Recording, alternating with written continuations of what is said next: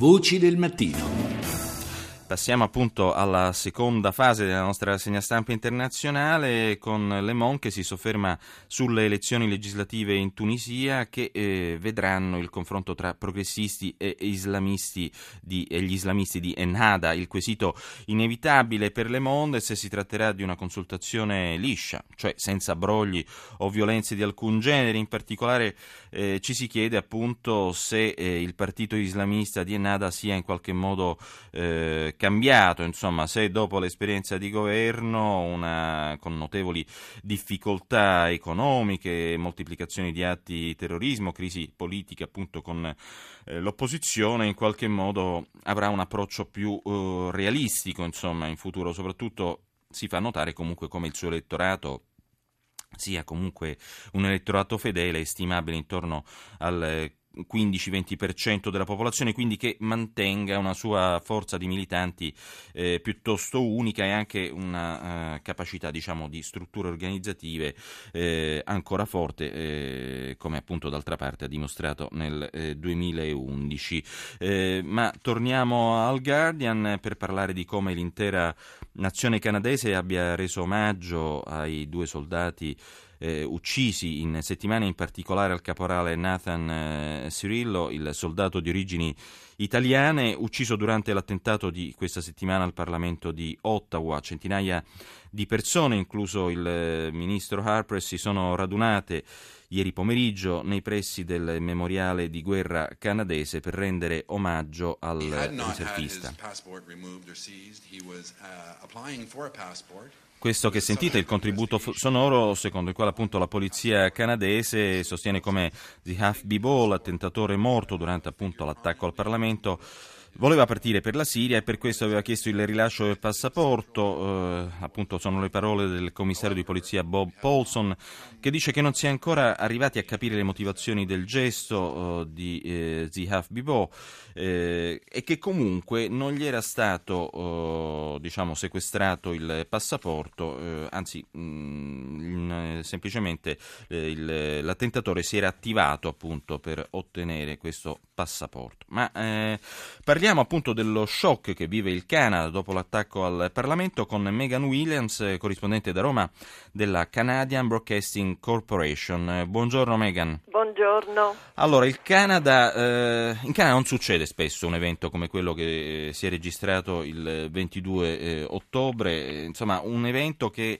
e come abbiamo letto anche nel corso della rassegna stampa dall'articolo del Guardian, eh, ha lasciato la nazione in qualche modo tramortita, si può dire mm, una cosa del genere, oppure al di là del fatto eh, delle parole pronunciate a, fred- a, caldo dal primo ministro Stephen Harper, il Canada appunto non si farà intimidire dalla violenza, eh, lo ha detto senza mezzi termini, è chiaro che l'impressione comunque è stata notevole, soprattutto per un paese a confronto degli Stati Uniti più pacifico, non si registrano appunto eventi come per esempio sparatorie nelle scuole, di cui abbiamo parlato poco fa ad esempio, no?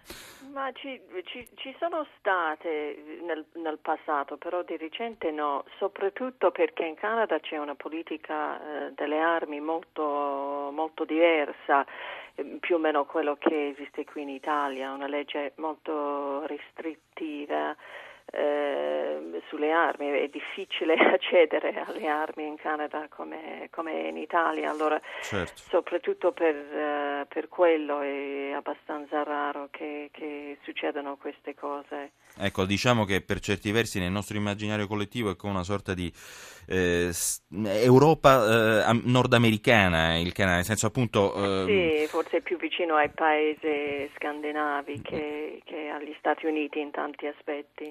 Ecco, certo che eh, poteva essere un massacro, eh, quello che è stato comunque l'attentato più clamoroso della storia eh, canadese, ehm, però quello che ci interessa anche capire è, um, insomma, soprattutto quello che interessa alla polizia, capire almeno da quello che abbiamo potuto comprendere anche dal contributo sonoro, è ricostruire in qualche modo la personalità dell'attentatore sì. Michael eh, Zihaf Bibo, un 32enne canadese di origini libiche da poco convertitosi all'Islam. Si è parlato anche sui media nei giorni scorsi di un Canada per certi versi eh, fucina dell'estremismo islamico, insomma con molti neoconvertiti o comunque eh, mo- con molti che riscoprono diciamo, le loro origini islamiche, nel senso che eh, il Zihaf Bibo era un, un 32enne canadese di origini libiche. Ma, ma, sì, però attento perché non è, cioè, lui è tipicamente canadese in un certo senso, non è solo di origini libiche, cioè è un canadese biculturale. Il padre certo. veniva dalla Libia, però lui è nato e cresciuto in Canada, sua madre era canadese, canadese nata in Canada, québécoise.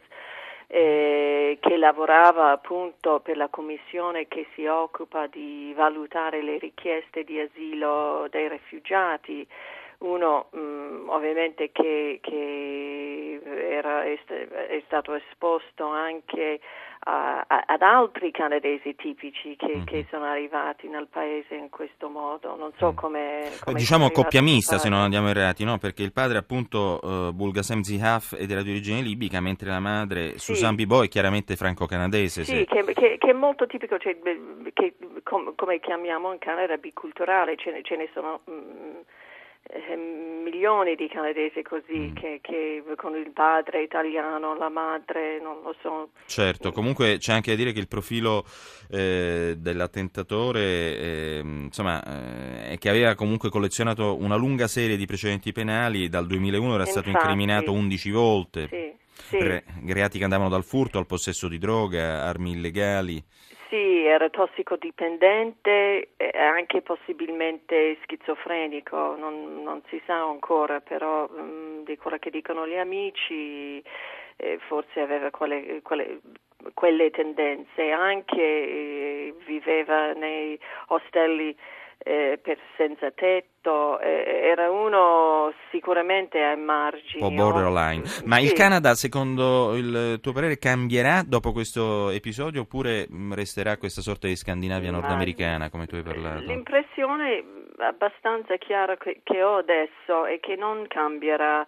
Eh, c'è, c'è, una forza in Canada cioè, il concetto C'è un'identità di, forte del Canada. Sì, di, ecco. no, di, non cambiare l'identità. Anche quello che, che, ha colpito molto anche ai canadesi stessi, guardando la televisione, sentendo la radio durante l'attentato, era la mancanza di, di isteria, la mancanza di, certo.